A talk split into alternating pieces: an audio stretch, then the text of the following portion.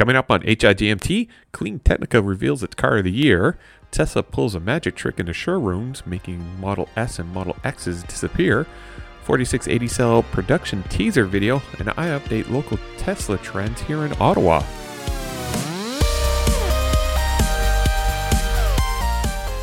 Welcome to How I Got My Tesla, the podcast of indeterminate length for Saturday, January 16th, 2021, episode 25 in Ottawa, Ontario. I'm Matt Wilson. Let's start off with a few Tesla things you should know. CleanTechnica.com has announced its car of the year, and it's the best selling electric vehicle in the world, even though it's being only delivered to customers in the United States and in Canada. They are, of course, referring to the Tesla Model Y. There's plenty of background information on how they determined the car of the year in the show notes below, including links to several articles and videos from the past year.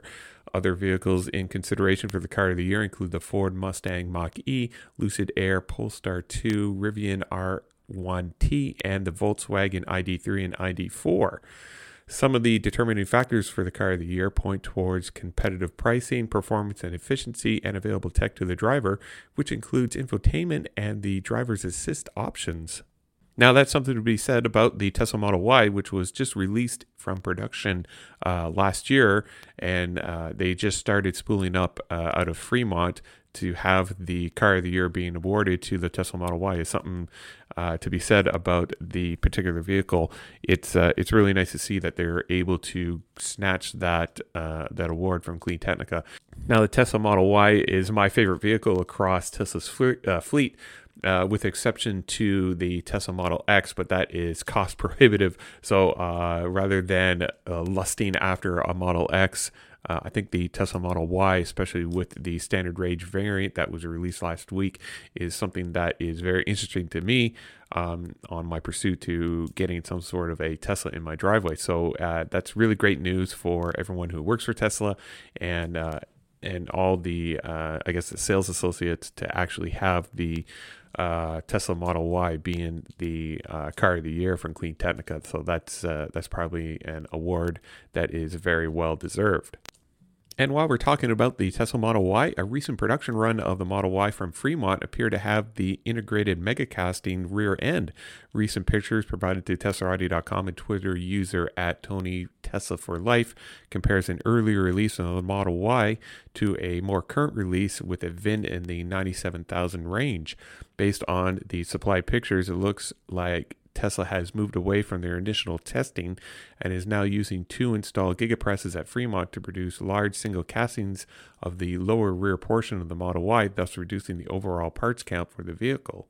And while we're talking about uh, gigapresses, there are more gigapress parts that have been delivered to Gigafactory Berlin.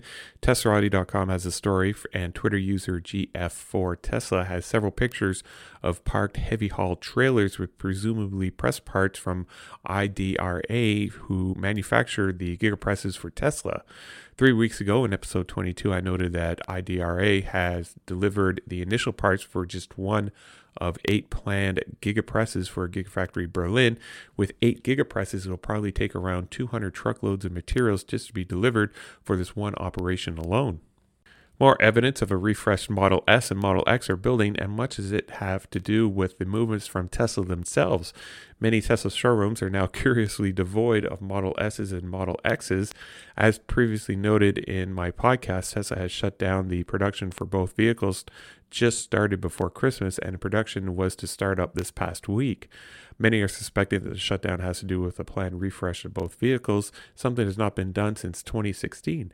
Although there is still no news on Tesla's website, I actually suspect that we'll be hearing from Tesla about the refreshed models by the end of January.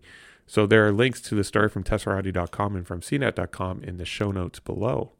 Now, not having these two particular vehicles in the Tesla showroom is actually a pretty big deal uh, for Tesla. This probably points to to the refresh and the release of the uh, new Model S and Model X probably shortly, like I said, before the end of this month, to actually pull those models away from the Tesla showrooms uh, indicates to me that they're actually probably very close to uh, releasing this information to new uh, to new uh, prospective buyers. I also heard, and I can't remember where I saw the article, but I did hear that the uh, sales staff in the Tesla showrooms have been uh, highly encouraged to offload as many. Um, Tesla X's and S's that they happen to have in inventory just to make room for the refresh for the 2021 calendar year. So I guess it'll be interesting to see what happens towards the end of the month and whether or not Tesla is able to finalize the details of the refreshed uh, models and get that information to the prospective customers who might be actually looking uh, to get uh, into an S or an X. In a recent recruiting video from Tesla, their new 4680 cells are shown in different stages of production. The article originates from EVANNEX, who makes and distributes uh, aftermarket accessories for Tesla vehicles. Although much of the proprietary technology for the creation of the 4680 cells is left out of the video, the video is actually still pretty mes- uh, mesmerizing to see uh, with the amount of automation that is needed to produce each cell at volume. Tesla is currently using this video on LinkedIn as part of their hiring campaign for the battery production at Gigafactory Berlin. Current 4680 cell production is happening just down the street from the Fremont facility in California. Sandy Munro from Munro and Associates has something new in their workspace, and that is the new 2021 Tesla Model 3.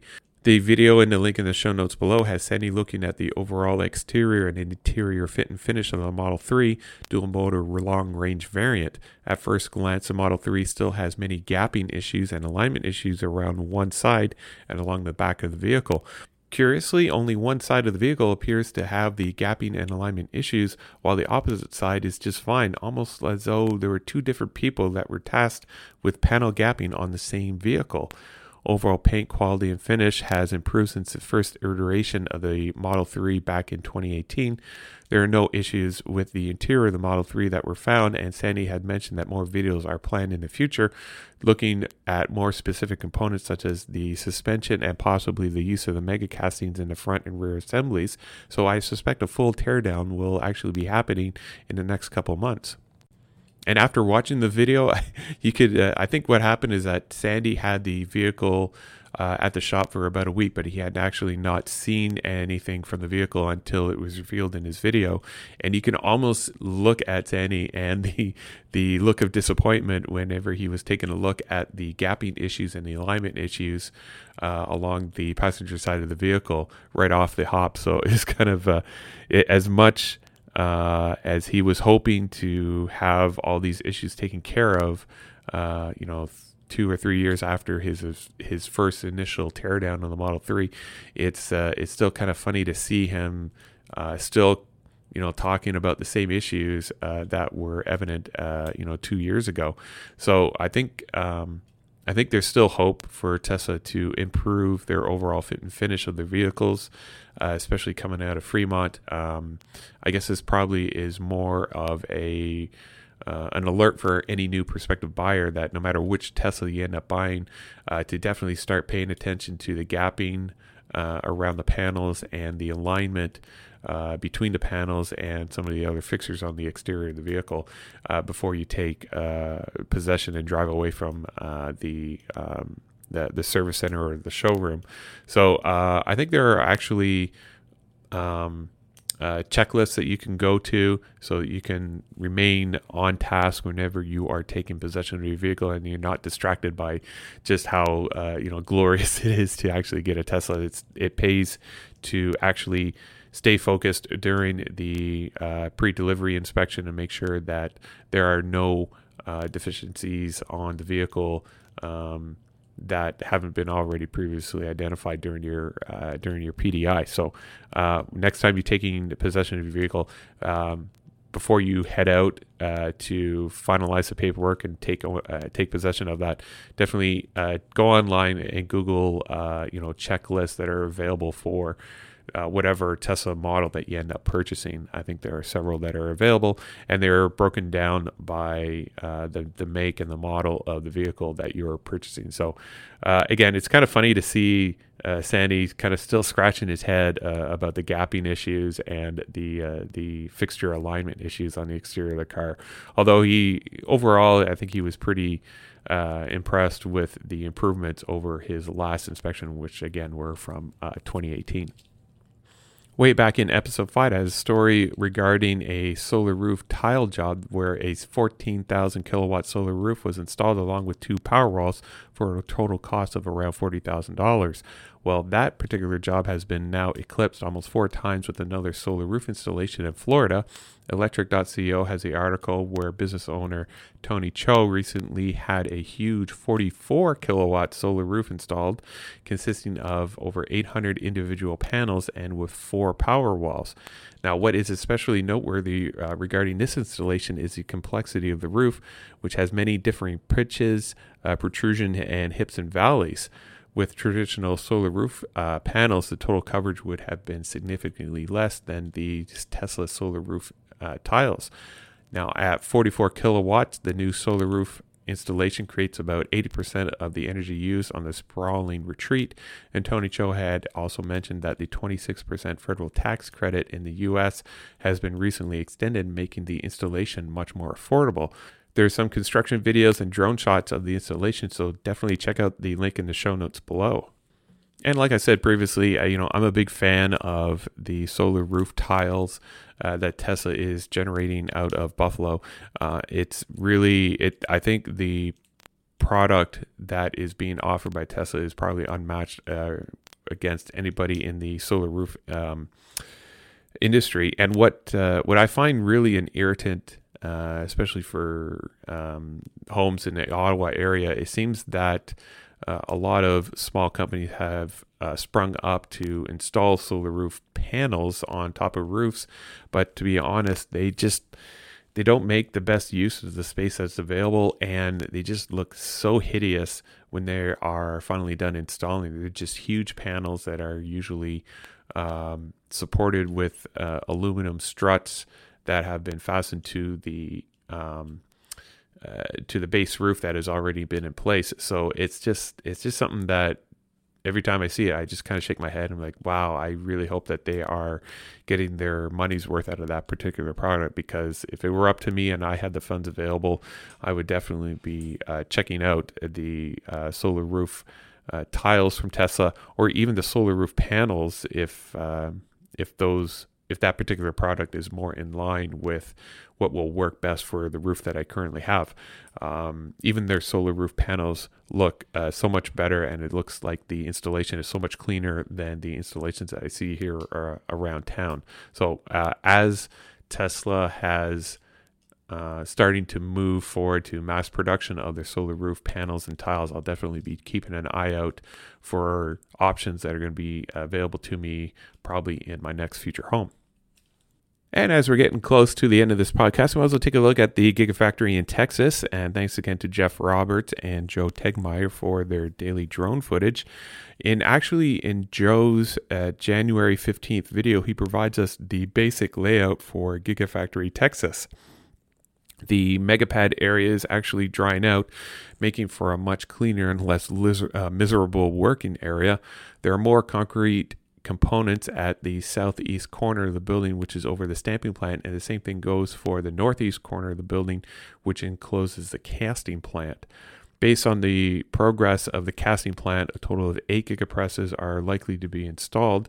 There are large areas of the stamping plant that are currently built with steel reinforced uh, concrete slabs, and areas that were once treated as separate buildings are now being connected with more structural steel component, which actually makes me to think that the Gigafactory Texas will basically look like one huge building with drive-through corridors, maybe for deliveries. Geopier work is almost done, and the old closed asphalt plant in the northeast corner of the megapad area is now being used as a temporary covered warehouse for electrical and HVAC components. The west perimeter foundation wall is now exposed after curing, showing off the locations of many, many uh, loading bays. And there are a total of 18 mobile crawler cranes now on site, which is two more than they were uh, operating two weeks ago. Now, that being said, there's still no underground infrastructure anywhere to be seen on site. And one of the things that struck me as the building progresses the roof systems and floor systems are in place, the interior of the Gigafactory will actually be incredibly dark. I would not be surprised if additional powerful lighting will be needed in order to complete work uh, during the day, probably the same type of lighting that is needed for working at night. And because this is episode 25, we're going to take a look at the local EV stats that I'm seeing driving around. So, uh, since mid July, about six months ago, I've driven a total of 17,000 kilometers, and Tesla still seems to be seen more often in Ottawa at a quite stable rate of two to one over all other EVs combined. And if you were to take the Nissan Leaf out of the equation, Tesla has a four to one lead over all other uh, EVs here in Ottawa. And one of the funny things about tracking all the Teslas here in Ottawa is finding out which color is actually more popular. So, say for instance, you wanted the most popular color for the Model S. Well, according to my uh, stats, that would be solid black, while the red multicoat is the least popular here in town. And actually, the red multicoat was the least popular color across all four models. So, if you want your Tesla to stand out from the sea of other Teslas that you see here in town in terms of color, maybe the red multicoat is the color for you, or you can just simply get a wrap for your vehicle. According to my stats, the biggest jump from 10 weeks ago was the Model Y with an increase of 78% witnessed here in Ottawa.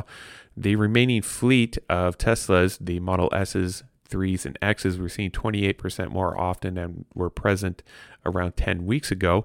The most popular non Tesla EV remains to be the Nissan Leaf, while the least popular EV uh, is actually tied now with the Jaguar I-Pace and the Smart ED uh, vehicle. Well, that should pretty much do it for episode 25. If you're looking to purchase a Tesla and you want 1,000 free supercharging miles, Feel free to use my referral program link in the show notes below or head on over to ts.la slash Matthew40942. According to Tesla, I have no new friends. this I'm starting to get used to that. So my current Tesla friend is Chatty. And uh, the overall hashtag, let's see, hashtag for this episode, let's try hashtag vanishing Teslas. And the overall hashtag for this podcast is hashtag HIGMT. And if you have any emails for me, feel free to throw me an email at howigotmytesla at gmail.com. And as always, you can watch my progress towards a Tesla by visiting howigotmytesla.com. And you can also follow me on Twitter and Instagram by simply searching for How I Got My Tesla. So thank you for listening. This podcast is produced by Matt Wilson and hosted by Squarespace. Music for this episode is Cascade by Cubby.